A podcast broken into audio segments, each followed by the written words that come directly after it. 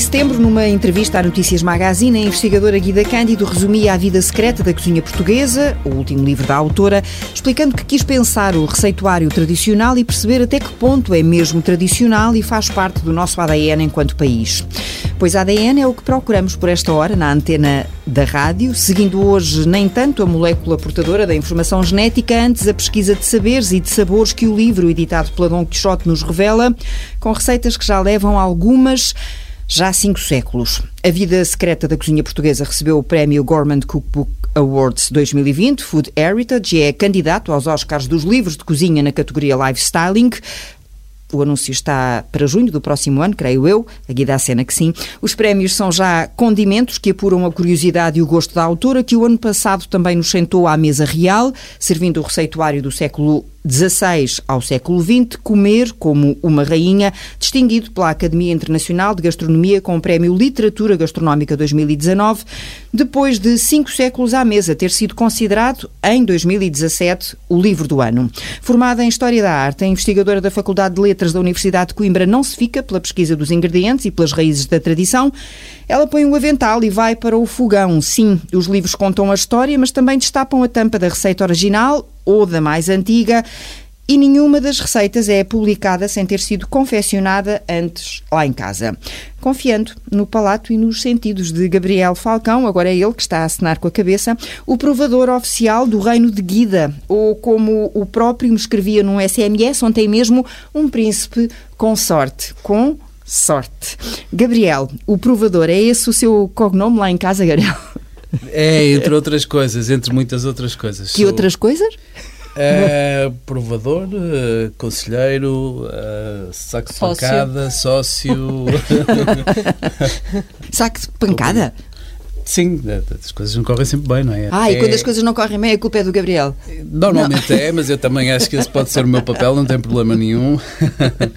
mas mas o, livro, o livro é o resultado final de um caminho muito longo, não é? É um caminho com muitas dificuldades, com muitos obstáculos, com, com é uma história que vem de trás e nem sempre corre bem. Mas normalmente corre. E, e... Mas não implica violência doméstica. Não implica porque... violência doméstica, não. Continuo com a mesma quantidade de ossos que tinha quando casei, quando nasci, tudo inteiro, nunca só, só aumentou a massa adiposa. É verdade. Eu, eu costumo dizer à Guida, a Guida já vai no quarto livro. Quarto? Sim. Destes, dos, de, com Dom Quixote, sim. Quixote. Eu subo 6 quilos por livro e eu aguento mais 2, 3 livros, não aguento muito mais. E exercício, não? Para tentar compensar. Eu caminho todos os antes corria, mas agora, agora caminho. 6 km caminhamos, por dia. Caminhamos diariamente os dois, uma uhum. hora. Sim. Enquanto exercício físico e mental. Também. e é o nosso espaço de, de namoro também, porque depois uhum. as rotinas familiares e profissionais também nos desviam Sim. Desse, desse tempo uhum. A sós e que é ah. importante. Então, e quer dizer que caminham a passo acelerado ou caminham a, a passo miudinho? Acelerado, acelerado. Consegue-se namorar a passo acelerado, Consegue. mesmo caminhando a passo acelerado? Sim, sim. Consegue-se fazer imensas coisas a passo acelerado. Consegue-se discutir, trabalhar, pensar, rir, falar planear. 6 km hora é a média, a nossa média. E já não prescindem desse tempo? Não. Faz parte da rotina diária. Uhum. Claro que o Gabriel, com os compromissos na universidade, nem sempre consegue essa disponibilidade. Eu, como neste momento o meu escritório é a minha casa e a gestão do tempo sou eu que a faço, tenho mais liberdade.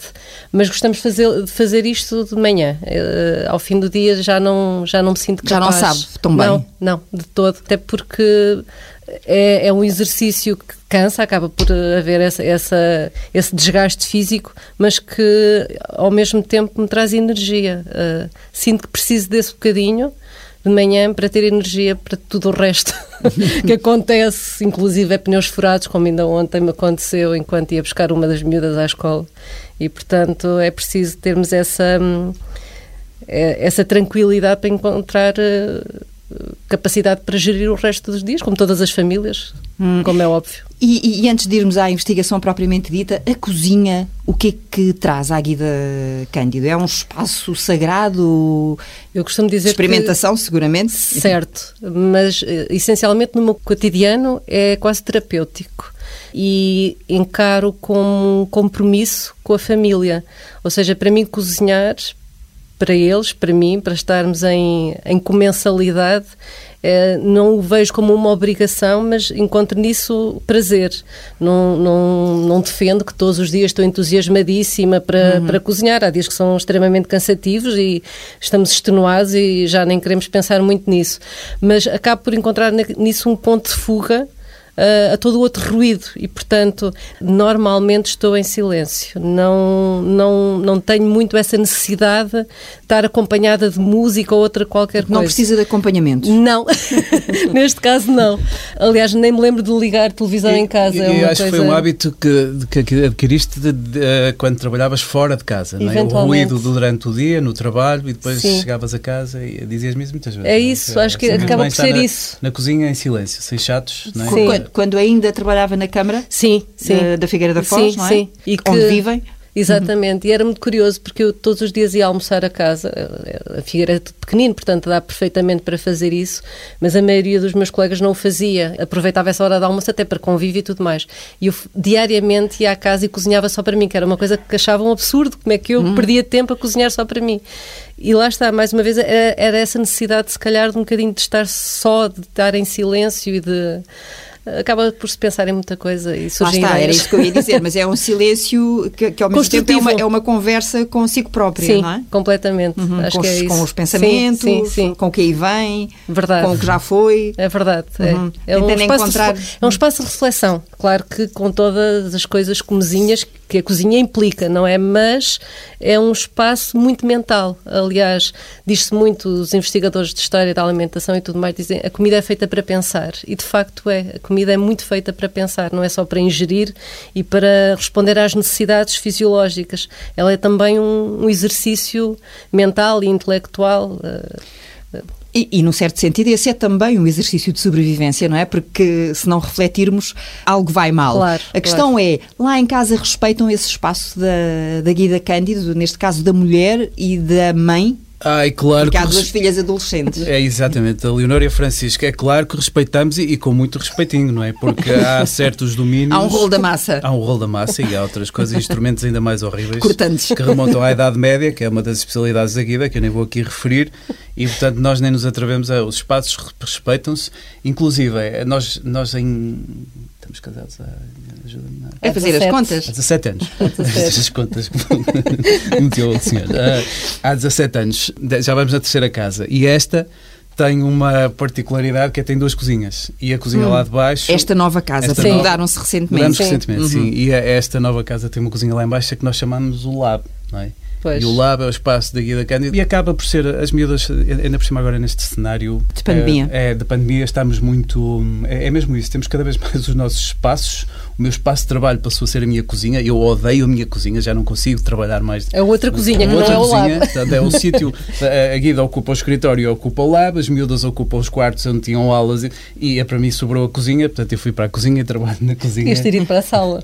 na sala. Não. No fundo também te identificas com a cozinha. A sala é o espaço comum. A sala é, é o espaço de lazer, é, é, é, é, senão é, é, por acaso, esse é um dos. É, um, é hum. outra das facetas desagradáveis disto, é que é, muito tempo fechado em casa, não é preciso uhum. sair, nós precisamos sair. Uh, mas sim, respeitamos os espaços muito. É? E depois a mesa, tem uma coisa importante. A mesa, a Guida costuma dizer isto muitas vezes, não sei como é que ela diz exatamente, mas a é mesa. É agregadora. É agregadora, exatamente. Hum. É? é à mesa que discutimos os problemas, é à mesa que rimos, é à mesa que damos sermões, é à mesa que planeamos o, o dia, a semana, o uh, os trabalhos, os estudos, as coisas todas com as miúdas e connosco. Portanto, depois há um é final importante. feliz, que é quando eu os deixo os três a arrumar a cozinha.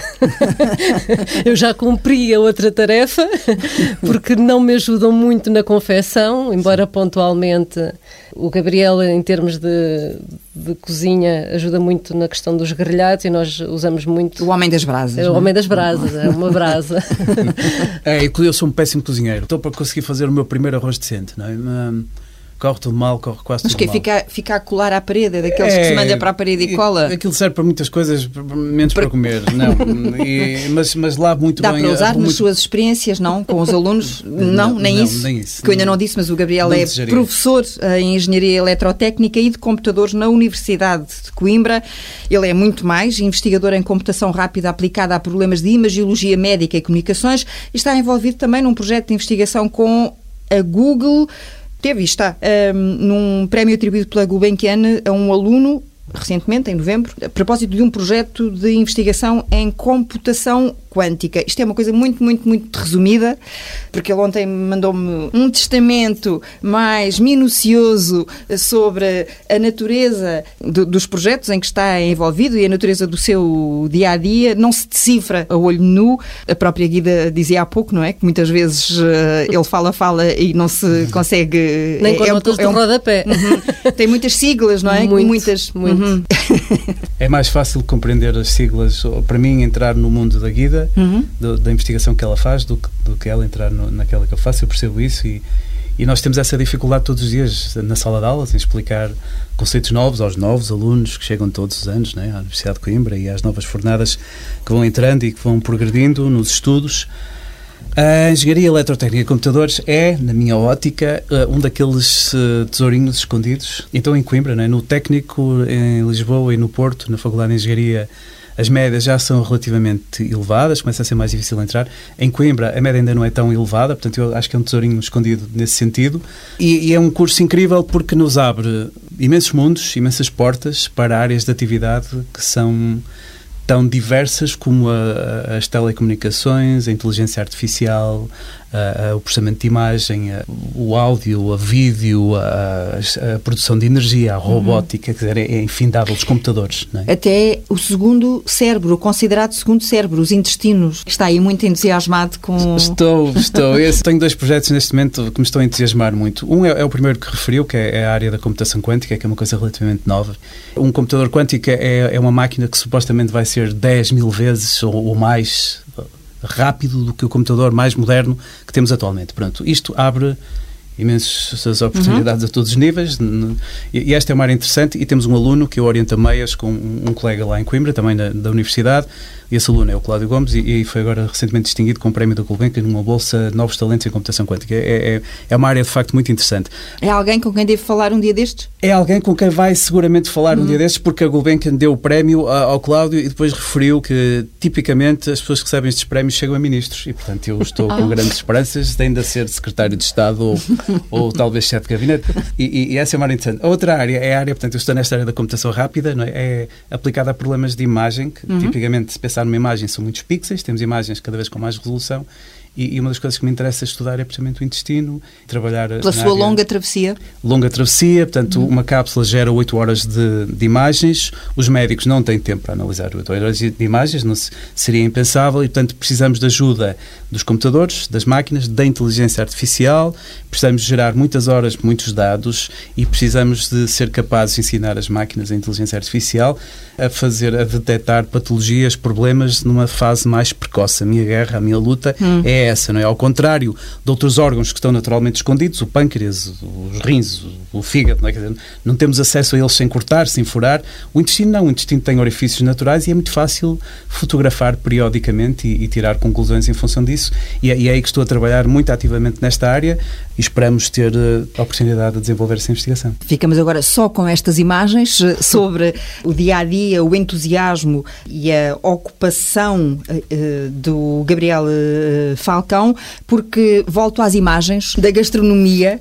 Já agora, só para fazermos a passagem de, de uma coisa para a outra, nenhum desses uh, conceitos de computações quânticas ou rápidas ou, ou, ou o que seja se aplicará ou pode aplicar à gastronomia ou à história da alimentação num futuro? Num futuro, num futuro, porque não? Eu, eu, eu não sei muito bem o que é que, se nós conseguimos aprender a ensinar máquinas a cozinhar ou hum. não é? Mas uh, se conseguimos ou se devemos? Ou se devemos, se quer, hum. se calhar não, não é? Se calhar não, mas a verdade é que já há muitas coisas que são automatizadas.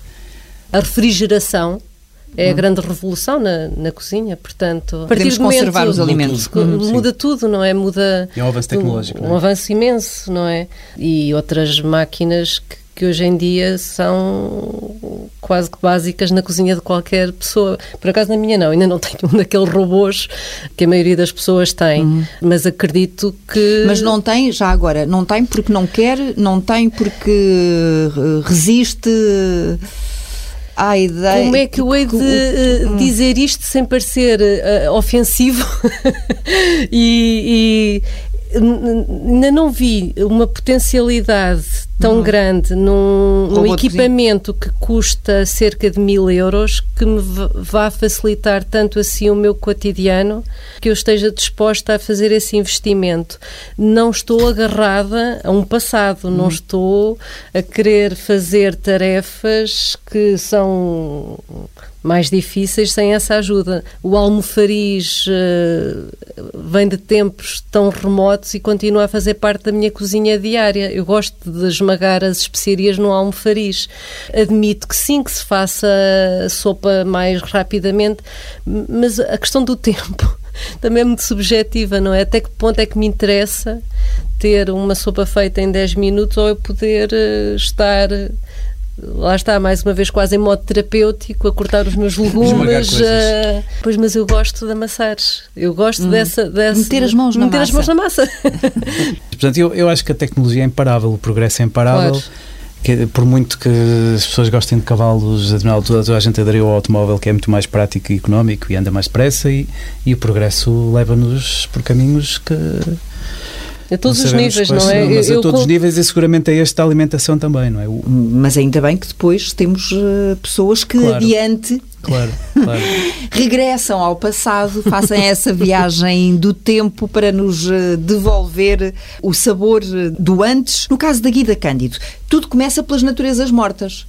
Talvez, se calhar, hum. se eu tiver que apontar um, um momento ou um, Big Bang. Foi... Isso, talvez. Não só as naturezas mortas. A, história, a história na, na, sua componente do cotidiano, da história uh, dita petite histoire, teve sempre elementos que me despertaram a atenção. Pormenores da vida cotidiana das pessoas, as relações, uh, as vivências, as ocupações, as naturezas mortas, sem dúvida, mas também aquela pintura de interiores que mostram as cozinhas, que mostram os lavores, uh, que mostram uma série de atividades e, e foi-me despertando a atenção.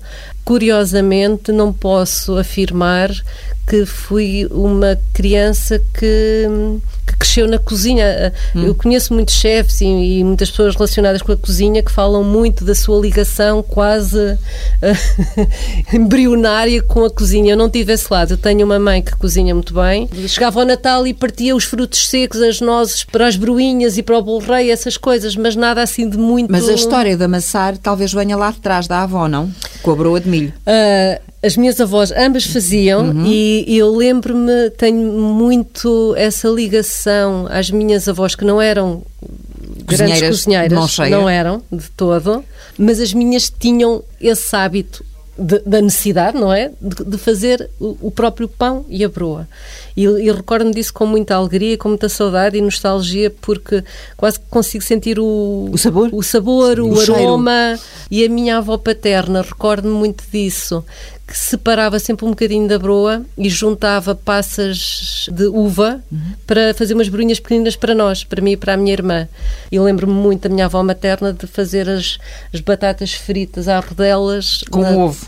Com ovo, em lume de chão, em azeite, que é uma coisa que é muito rolosa e muito boa. Ainda sente esse Sim, sabor é, dessas batatas é e verdade. desse ovo às vezes parece que é assim um bocadinho quase invenção uh, falarmos destas memórias gustativas e, e sensoriais, mas eu acho que, que, elas ficam mesmo no nosso ADN. Há, há qualquer coisa que fica colado uhum. a nós nessas. Uhum.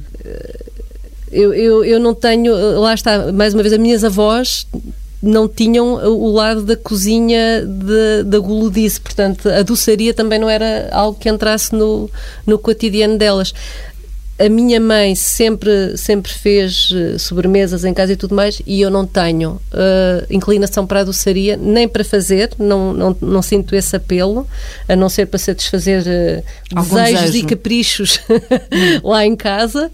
Raramente como doçaria. Sou capaz de fazer um bolo e nunca chegar a prová-lo. Uh, não, não tenho essa. Nem a massa em cru, nem ir lá. Não, não. Que é uma coisa não. para mim impensável. Não, não percebo como é que é. Não percebo. Não percebo. Ultrapassa-me, não consigo compreender isso.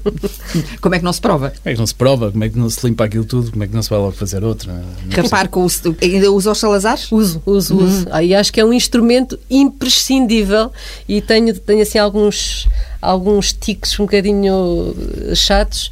Como tenho as duas cozinhas, acabo por ter. Uh, duas cozinhas montadas, tenho tudo multiplicado, mas ainda consigo multiplicar da seguinte forma: as taças para preparar salgados são umas, as para doces são outras. O Salazar para, para limpar salgados são uns, tenho outro para limpar doces, distingo por cores.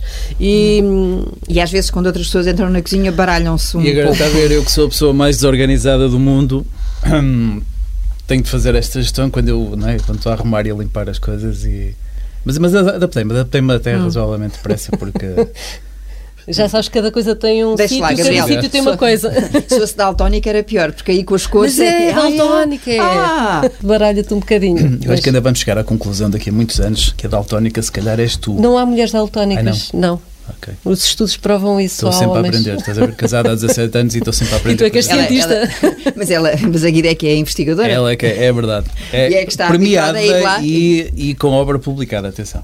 E, para além disso, adepta não só do estudo, da, da confecção, da riqueza uh, do património uh, gastronómico, mas também da ideia sublime de comermos com os olhos.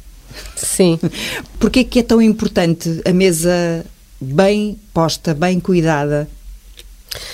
Eu adoro, eu adoro as materialidades da mesa. Nunca tenho louça que chegue, nunca tenho copos que cheguem. Tem mais louça do que sapatos, não é? Sim, exatamente. Uh, Costumo também... dizer isso, mais, mais louça do que sapatos e carteiras. Uh... Tínhamos uma divisão da casa só para louças. Agora não, agora temos... Agora uh... temos duas e um... Os louceiros, quanto? Cinco agora, não é? Sim. Cinco louceiros? Sim, sim. sim. E um aparador na garagem, que já nunca vi lá. Exatamente, temos muito, muita louça, louça é coisa que não falta Mas gosto muito, gosto muito da mesa bonita no, no dia a dia. Não, uh, obviamente que em situações especiais ainda atento ter mais especial, mas no dia a dia tenho esse cuidado. Mas é uma coisa absolutamente espontânea, não há. Uh, um esforço. Não, não, é, um esforço. Não, é, não, é um esforço. não, não é um esforço, é, é, espontâneo. Não é para a fotografia. Não é de todo. Que estas composições que nós podemos ver aqui neste livro, como nos anteriores, no fundo são um reflexo daquilo que é o dia a dia lá em casa. Sim, Bom, mas durante o confinamento tivemos a sorte destes grupos WhatsApp de, de amigos mais próximos estarmos uh, em constante apoio e em comunicação, que eu acho que foi uma coisa muito saudável e que ajudou muito à, à saúde mental, pelo menos connosco, em família, foi muito assim. E eu mandava muito muito as nossas mesas de. as nossas uhum. refeições. E a minha irmã, a determinada altura, dizia: Olha, eu acho isto obsceno e acho que os historiadores do futuro não vão perceber que tu estavas em confinamento, que a vossa casa estava em confinamento ou que estavam a viver um, uma época tão difícil e, e mas, dolorosa. Mas, mas, é mas, É, é curioso porque os olhos comem mesmo. A Guida fotografava as mesas de domingo e as pessoas reagiam, mas reagiam de todo lado, Brasil, não era? Todo é, eu tinha reações muito engraçadas, porque se havia algum domingo que eu por algum motivo me esquecia de colocar a, a, a mesa, questionavam-me, então Guida, a mesa, e as brasileiras então são muito engraçadas, eu faço parte de um grupo de investigação luso-brasileiro, que é o DIAITA, de, de, investigadores de História da Alimentação, transdisciplinar e, e, transatlântico, e as brasileiras eram muito. Então, Guida, cadê sua mesa de domingo? Eh, porque eu acho que no dia a dia as pessoas não têm muito esse, esse cuidado, sem, sem desprimor nenhum, mas acho que não lhes importa muito, e a hum. mim importa. Eu gosto, gosto da mesa bonita. Não me levem um tacho à mesa, o tacho é para estar no fogão.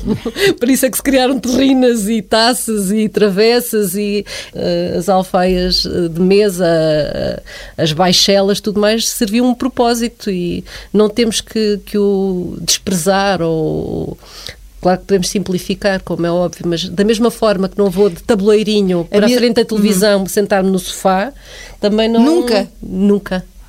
Nunca. nunca, nunca. Nunca, nunca, Nem nunca. ninguém lá em casa nunca, não, nunca. Não, a, a, refeição é à mesa. É o nosso momento de estar em, em, hum. em partilha. E esse cerimonial, se posso uhum, usar a palavra, é, é, é, importante. A mesa sendo esse espaço de partilha sim. e de convívio pede esse cuidado. Pede. E eu gosto de rituais, sabe? Uh, acho que os rituais que nos nos enriquecem. Vejo isso sempre como uma mais-valia eu tenho esperança que as minhas filhas um dia, uh, todas estas memórias, estas partilhas, esta vivência, uh, lhes sirva de base para construir também elas esse ambiente com as famílias que elas venham a ter. Acho que isso é Sim, muito. sim. Os rituais que, que acrescentam método e alguma ordem, digamos assim, às nossas vidas. Temos- Mas os filhos nasceram para provar que os pais estavam errados. Portanto, a tua filha provavelmente vai comer de tabuleiro em frente à televisão. Mais nova, mais rebelde. É mais, eh, sim, talvez seja um bocadinho esse o termo. Embora seja mais, mais lírica, mais, talvez seja mais de me contrariar nessas coisinhas. Eu tendo essa possibilidade, não quero abdicar dela. É mais por aí. Eu tendo essa possibilidade, vou fazer sempre esse esforço de, de manter este. Porque vivi isso na minha infância. Em casa era assim. Hum. Chegados aqui, quem nos está a ouvir, se calhar, disse: então e o livro, o livro, o livro, não falam sobre o livro. Não vamos falar muito sobre o livro, porque melhor seja que cada um faça a sua própria pesquisa entre as 270 e, ai, ai, ai, agora falhou-me, 272 são páginas, ah, 200 e as suficientes Sim. para as 50 receitas, entre histórias que se contam também sobre a história dos alimentos ah, e, e da forma como chegam à nossa mesa, o que é que é verdadeiramente original eh, ou nem tanto assim, ou são afinal ideias erradas eh, que, que temos eh, sobre, sobre estes pratos mais tradicionais. Eu vou usar só um exemplo, porque não, não podemos ir a, ir, ir a todos. Então, os peixinhos da horta que todos associamos à Extremadura e em particular a Lisboa, vêm afinal do Alentejo. Pode não vir. Ah, o, o que este livro pretende, e é evidente que não é uma obra fechada, é talvez esclarecer alguns mitos, ah, algumas verdades que nós tomamos e assumimos e não questionamos, porque ouvimos, achamos sempre que às vezes de fonte segura e, portanto, não, não questionamos, mas eu própria senti, eh, fui interpelada por algumas questões e por algumas dúvidas. E é muito difícil garantir a originalidade ou tradicional. Mesmo os próprios termos original e tradicional são questionáveis, não é? Porque é que nós temos esta necessidade de categorizar tudo e dessa forma? A nossa cozinha em em Portugal, e estamos a falar dos grupos mais privilegiados e que tinham acesso aos alimentos e a técnicas e utensílios e tudo mais que lhes permitia falar numa cozinha, não é? Foram sempre muito moldados por uma matriz eh, francesa, por uma herança que vem do- do- dos livros que cá chegavam e de, de- de cozinheiros que entraram nas nossas cortes, que passaram por outras cortes. Evidentemente que os grupos sociais com menos recursos acabam por eh, estar reféns ou subsidiários daquilo que nós hoje evocamos como uma coisa extraordinária, que é a sazonalidade. Mas, de facto, a, a- a sazonalidade da cozinha rural era espontânea e natural. Portanto, não havia forma de conservar os alimentos que não fosse por aqueles que nós conhecemos, ou os cabés, as conservas, a, a salga, o fumeiro. Não havia outros métodos que não esses. A horta dava os alimentos, os produtos, de acordo com as estações do ano. Não era um. Como é que eu hei de dizer isto? Não era uma coisa pensada nesse sentido. Vamos comer biológico ou vamos comer de acordo com a sazonalidade, como hoje nós procuramos, como uma prática de sustentabilidade e de, do saudável. Mas não deixa de ser curioso que esta questão de eh, tentarmos encontrar a matriz do que é nosso e defendermos com muita convicção que aquele prato é muito dali e tudo mais, é, é muito subjetivo, é muito difícil. eh, mesmo, mesmo eh, estas referências que eu fui encontrando, eu consultei para fazer esta, esta compilação, eu usei 18 manuscritos e, e impressos de, de cozinha e, de facto, pode haver informação que me tenha escapado. Alego os peixinhos da horta, assim designados no, no livro do Carlos Bento da Maia e que ele coloca no Alentejo, mas ninguém me garante, nem a mim nem a ninguém, que antes não estavam associados a outra parte do território mais evidente e que ninguém tenha registado como tal. Eu não sei como é que o Carlos Bento da Maia fez esta recolha e fez aquele, aquele tratado de, de culinária, que é extensíssimo e, e fantástico e que é um, é um dos primeiros livros em que realmente já há essa procura da identidade regional e nacional de colocar algum receituário associado a determinadas zonas do país. Um- Uma receita que gera polémica automaticamente, porque a receita de alcatra que eu encontrei referenciada num livro de cozinha português, a mais antiga que eu encontrei registada, é tão diferente na sua, na sua composição de técnicas e mesmo de, de, de ingredientes, uhum. e o resultado final não tem nada a, a, a de semelhança. Uhum. Agora, a questão que podemos colocar é mas na altura seria aquela mais tradicional e que estava mais uh, no, no, dia a dia de, dos açorianos ou, ou da Ilha Terceira, uh, ou, ou de facto foi quase que um, uma ousadia do escritor colocar aquela versão não, não temos, há como verificar. Não há como verificar isso, uhum. não é? Portanto, nem sequer há muito espaço para ficarmos indignados com algumas questões. As uhum. pessoas indignam-se muito com a associação, ou, por exemplo, aquela polémica. Ah, mas isso, a comida suscita paixões. Imenso, imenso. Sim, é. Eu sabia que me ia colocar em campo minado quando escrevi este livro. Falávamos muito livro é disso polémico. O livro na altura, porque, porque o Gabriel dizia muito: prepara-te porque vais ser um saco de porrada.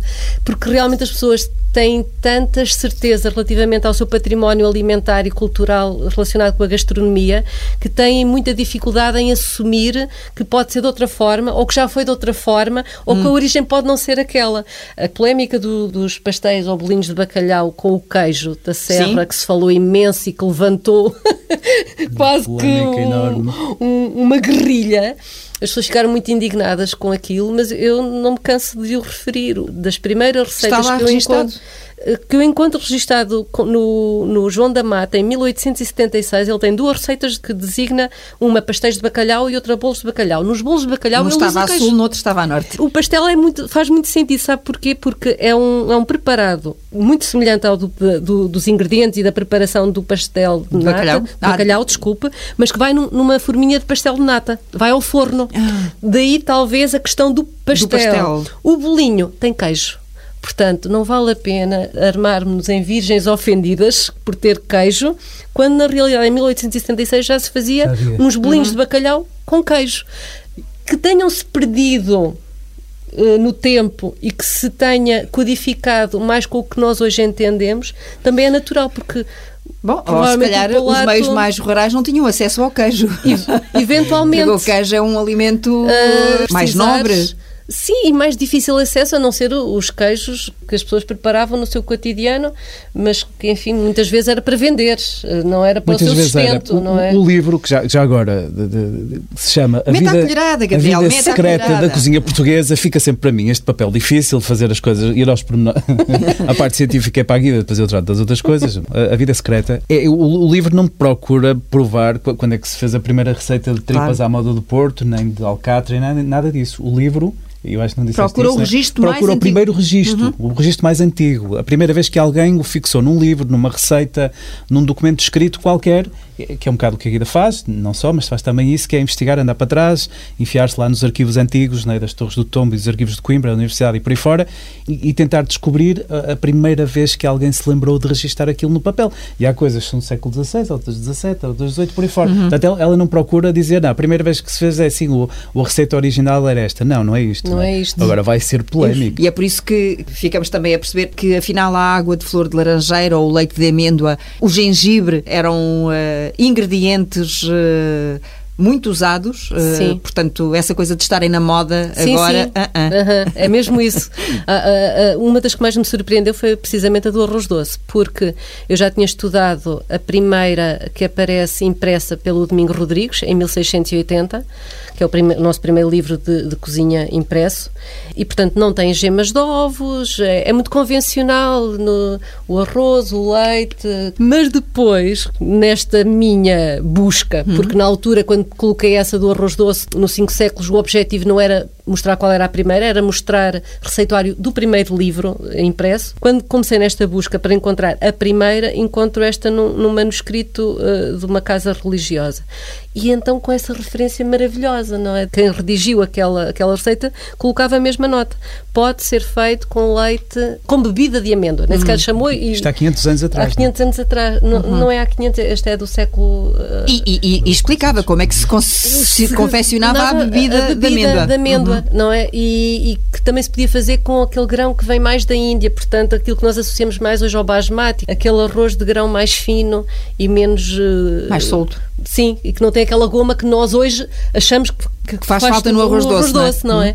Eu falo muito isso, as pessoas têm muita dificuldade em recuar que não aos tachos da avó ou, em última instância, aos da bisavó. Nós Sim, temos as muita dificuldade de fazer da- essa. avós, né? Ainda hoje, quando Ou se aos fala em livros da Maria de Lourdes é, Modesto. precisamente, há de reparar que quando se fala em cozinha tradicional portuguesa, as pessoas remetem automaticamente para a Dona Maria de Lourdes Modesto, que fez um trabalho excepcional e que não tira mérito de todo a, a- a essa Uhum, pois, recolha. mas a que é história não absolutamente- começa aí. Mas a, a história não começa aí. E esse, esse receituário não reflete o que foi o passado. Obviamente que reflete no sentido que há sempre heranças, há sempre uma herança que vem do passado. Mas há muito mais para trás. Por exemplo, os cabés hoje em dia que nós conhecemos é tão diferente esta primeira receita escrita, também em 1680, leva gengibre. Hoje em dia, ah, algum de nós pensa em colocar gengibre num, num molho de escabés. Parece quase impensável, não é? Ou, ou a, a flor de laranjeira que era tão, tão usual. E no arroz doce era o, o- o grande E que nem é assim tão fácil de encontrar hoje em de dia. todo, é muito difícil. E já era na altura, não sabe, ser Teresa? em algumas mercearias eh, de outros países, com- completamente, de cozinhas de outros o Médio países. Oriente Uhum. tem muito isso e o Norte da África.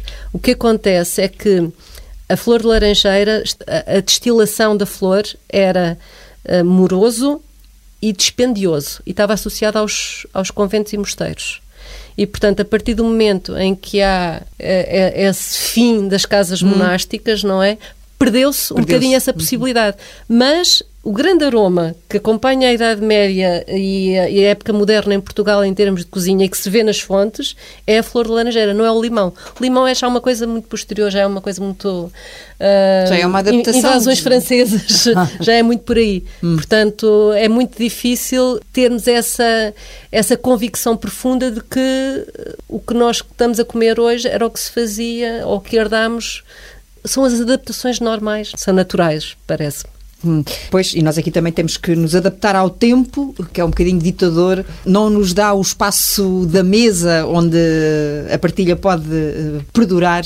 Eu não queria deixar de, referir também a ligação e a ou melhor, a forma como a Guida Cândido junta eh, também a história à literatura. Este livro eh, tem vários exemplos, desde Gil Vicente, Cesário Verde, Ramalho Ortigão, Essa de Queiroz, Equilino Ribeiro. Não tenho já tempo para estar a dizer ao que é que se refere, mas vou aqui só rapidamente, por exemplo, essa de Queiroz no Primo Basílio, falando sobre a aletria, eh, já que estamos nesta altura Sim. do, do, do Natal e este é um doce aqui do Norte e estamos a gravar nos estúdios do Porto. Essa relação é, é decisiva na sua pesquisa? Completamente, completamente. Eu gosto muito de literatura. Quando falam em hobbies e as pessoas dizem eh, um dos meus hobbies é ler, eh, ler não é um hobby para mim. é, um, é um complemento da minha vida. Mas a Guida tropeça nas referências gastronómicas que vêm nesses. Vai à- ou seja, lê. Alguns destes livros são clássicos e, portanto, já Claro, vêm de lá de claro. trás. Quando está à descoberta de novos eh, escritores, novas leituras, eh, quando se deixa surpreender eh, por, por novas viagens Uhum. com livros, é por acaso que tropeça naquelas referências ou aquilo já é um automatismo? É automatismo, porque Hum. eu estou a ler e estou sempre a, enco- a sublinhar, a encontrar referências alimentares. É uma coisa que me fascina na leitura e já não consigo fazer esse exercício de ler, mesmo não esteja a ler nada em função de trabalho, essa leitura de lazer, digamos assim. Tropeço nas coisas e automaticamente estou a, estou a, a- fixá-las, a sublinhá-las, a guardá-las, a registá-las. E depois é a minha conselheira de- também para a área literária, porque a minha, eu, eu leio muito devagar, ao contrário da Guida, eu, eu demoro dois meses a ler um livro, mas também leio muito. Eh, mas, mas a pilha vai crescendo, a pilha na mesinha de cabeceira está sempre, não é? e ela vai lá e controla e diz, ah, leste este, já, posso arrumar, já, posso arrumar. Eu tenho sempre 3, 4, 5 e ela vai controlando. controlando. Ainda agora estou a ler um livro. Vai doseando. Vai doseando, exatamente. E, e como estou muito próxima do, do- do universo histórico do livro que estou a ler, ah, as referências à alimentação, estou sempre a ver se aquilo faz algum sentido ou se é um, um erro crasso. Como encontrei ah, recentemente num livro que o título tinha muito a ver com cozinha, mas ah, repleto, repleto de erros históricos relativamente às referências alimentares. E eu acho que hoje em dia, para quem ah, se predispõe a fazer um romance histórico, acho quase absurdo uh, deixar passar essas, essas referências uh, erradas de forma tão quase que negligente. Acho que hoje em dia há tantas ferramentas e tanta informação paralela que pode ajudar a que o escritor não caia nessas, nessas armadilhas porque depois é um sofrimento. Estou a ler aquilo, estou em sofrimento. estou, estou completamente. Aliás, a minha tese de doutoramento, que está a correr e que estou no, estou no segundo ano de trabalho, é baseada na obra de Gil Vicente. Portanto, é Gil Vicente que me traz eh, refém da, da, desta investigação agora nestes próximos tempos e chama-se precisamente O que não haveis de comer, fome e saciedade na obra de Gil Vicente, porque nós esquecemos esse lado. Quando falamos da comida, esquecemos do lado da fome o mundo teve sempre esse lado muito, muito marcado da fome uhum. e, portanto, é, é, impossível falar de comida sem falar da fome. Mas eu espero que quem nos ouve fique de barriguinha cheia com esta nossa conversa e que, sobretudo, que fique com apetite para conhecer mais e melhor eh, sobre a cozinha portuguesa, seja a vida mais ou menos eh, secreta. Não temos tempo já para falar, e eu queria, mas paciência, das papas de moado, hum. essa sobremesa da Figueira da Foz, para ir eh, ao vosso lugar de conforto onde vivem. Mas se tivesse de escolher uma última refeição, seriam as ostras. Era. uh, embora agora tenha sempre em paralelo, digo sempre isto. Talvez deem-me duas refeições, que é para eu poder pôr as ostras, ou então uma coisa mais prosaica, como umas azeitonas e um pão alentejano e um copo de vinho tinto, que também acho que é uma coisa muito agradável. E picante sempre, sim, a Monte Semear. Sim, sim. Tem sido uma vida bem condimentada, Tem uma Gabriel. vida bem condimentada e a coisa mais injusta que me aconteceu neste ano de 2020 foi eh, chegar à conclusão a obrigação da minha médica que tenho de fazer uma dieta, um regime, é, não imagino o inferno que é. é. É muito difícil, é muito difícil e, e Pois, porque está sempre a ser tentado, não é? Está vivo em tentação. Eu vivo, eu vivo, numa tentação permanente. Como é que me podem pedir que perca gramas todos os dias quando a minha vontade é, é provar coisas? E... Hum, mas qual, é, qual seria o seu, o seu último eu, eu, sou um rapaz, Prato, eu, eu, como, eu como coisas, gosto de coisas vier, simples. O que, o que vier, vier à rede é peixe. Destas 50 que eu gosto de tudo, Mas muito. Ne, podem não ser essas 50, porque uh, a Guida escolheria ostras. Sim, eu gosto de coisas simples, sei lá, eu contento com um prato de tripas à moda do Porto, com um cabrito, simples. com uma chanfana, com... Eu acho que ando mais por aí, não é? Gosto Andas, muito... tu és mais açougue. Eu, eu, eu, gosto muito de carne. Eu sou, assumo como um rapaz do Norte. É, o arroz de sarrabulho é, era uma coisa que, hum. que, nós comíamos muito ali em Ponte Lima e por aí, não é? Andávamos e, e víamos aquele vinho verde de malga, não era? Aquele, Sim. É, era, era maravilhoso, não é? Eu, eu adoro e continuo a Mas eu acho que escolhi a caldeirada precisamente por oposição a ti, porque o Gabriel nunca me acompanha na caldeirada. Uh, eu, quando como caldeirada, tenho que ser basicamente fora de casa, ou então tenho que preparar uma caldeirada para mim, porque ele não partilha nada o gosto da caldeirada. As miúdas também não morrem de amores, e portanto, se calhar é por isso que eu, quando penso neste livro, a escolha seria a caldeirada, porque é um, é um desejo que raramente vejo satisfeito. Numa caldeirada estou metida eu para editar aqui esta nossa conversa que vai ter de levar aqui uns aparos uh, até chegar ao, aos ouvidos daqueles que nos uh, escutam. Uma mesa à altura desta época. Zás para trás. Um, dois, três. Nós vamos ter, pela primeira vez, uma consoada a quatro. Uhum por causa destas restrições, pela primeira vez não vamos estar nem em pais nem em sogros, eh, que costumamos partilhar uh, essas mesas natalícias. Tirando essas tradições da casa de cada um e que são, de uma forma geral, semelhantes, semelhantes eu vou fazer um bacalhau de certeza. De certeza. Vamos abrir um Pai Abel, de certeza, não? Um banco ali da nossa zona. Sim. Um, Uh, eventualmente uns bolinhos de bacalhau para, para lembrar um bocado a casa dos teus pais. Casa dos meus pais. Um, Tenho que fazer rabanadas, rabanadas porque senão não sobrevives. Senão, exatamente. Sim. E a sobremesa que nos últimos anos levo sempre para uma casa ou para outra, que é o pudim abado de priscos. Abado de priscos e aquela altria que a tua ah, mãe faz. A minha mãe faz uma altria é uh, incrível. que até faz lembrar esta, sim, com ovos, sim. que não é nada típica cá do, do norte. Mas a minha mãe faz uma que é cozida em água, com muito sumo de laranja e raspa de laranja e muitas gemas de ovos e é de comer à colher como se fosse quase um, um leite creme.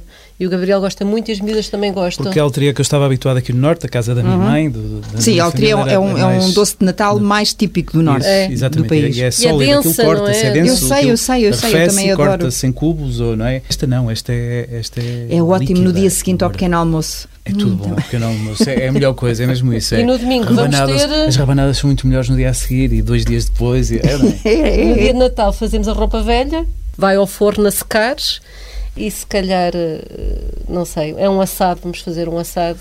Eu, se fosse a ti, apostava no cabrito. Acho que é sempre um prato vencedor. Bom, isto ia, ia continuar. Fica, sa, saímos do programa com água na boca e com o desejo de muitos sonhos num ano que tem sido tão ingrato para todos nós, mais para uns do que para outros, e que nos obrigam a estes, a estes constrangimentos até na época do Natal, uhum. ainda assim a recordar à mesa também a família porque através dos alimentos podemos superar as uhum. ausências. Sim, uh... sim, sim. Normalmente não há como só quando perdemos alguma coisa ou alguém é que lhe damos o valor, não é? Portanto, se calhar este Natal vamos aprender muito com isto, não é? Se calhar o próximo Natal vai ser muito diferente, vai ser muito melhor. Um Natal doce? Ou salgado? Salgado. Doce, doce. Bom Natal aos dois. Obrigado. Obrigada. Obrigado.